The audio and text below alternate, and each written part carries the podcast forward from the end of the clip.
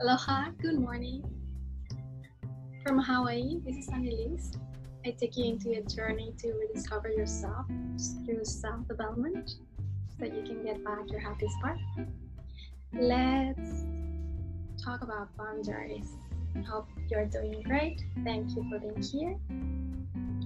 And boundaries, um, boundaries with your family, including children, your romantic relationships, um, at work, with friends, um, overall, with all the interactions that you have with people.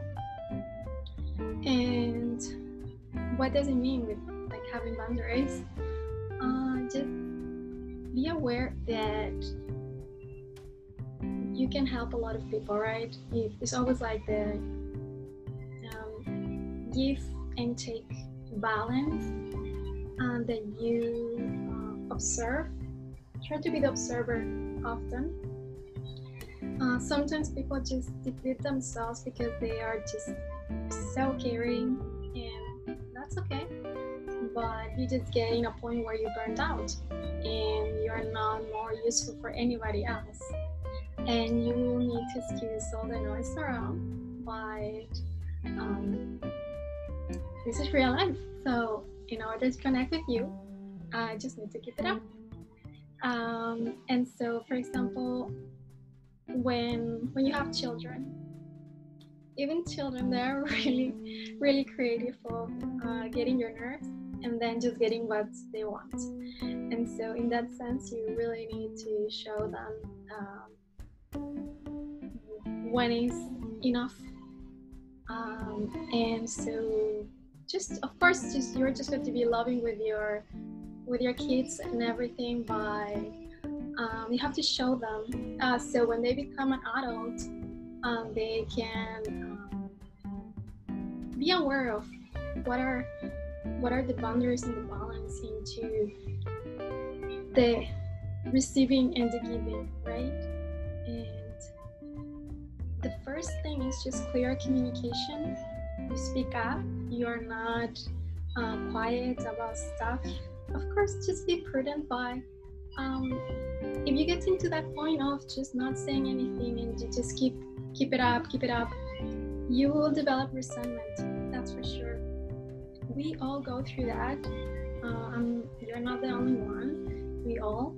And so, what you could do probably is just explain to the person, you know, I can just help you from point A to point B, and then from point B, that's on your own. That's your own responsibility.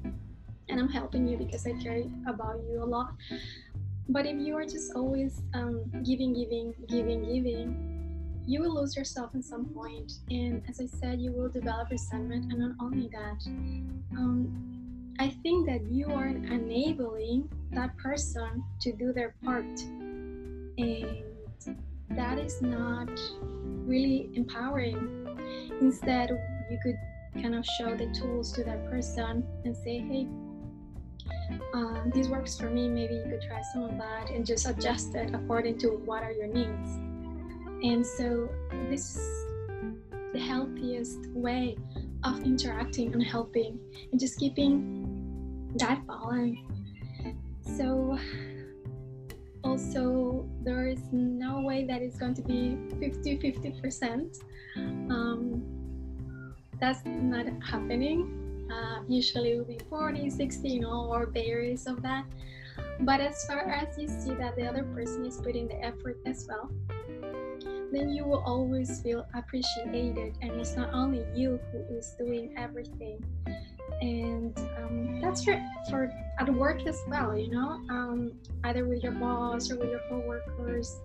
Um, just be clear with your communication. Sometimes it's difficult i know. Uh, if you don't feel comfortable just like kind of saying it uh, orally maybe you can write something you know? You can just but just share it don't don't keep it for yourself. As i said you will develop resentment.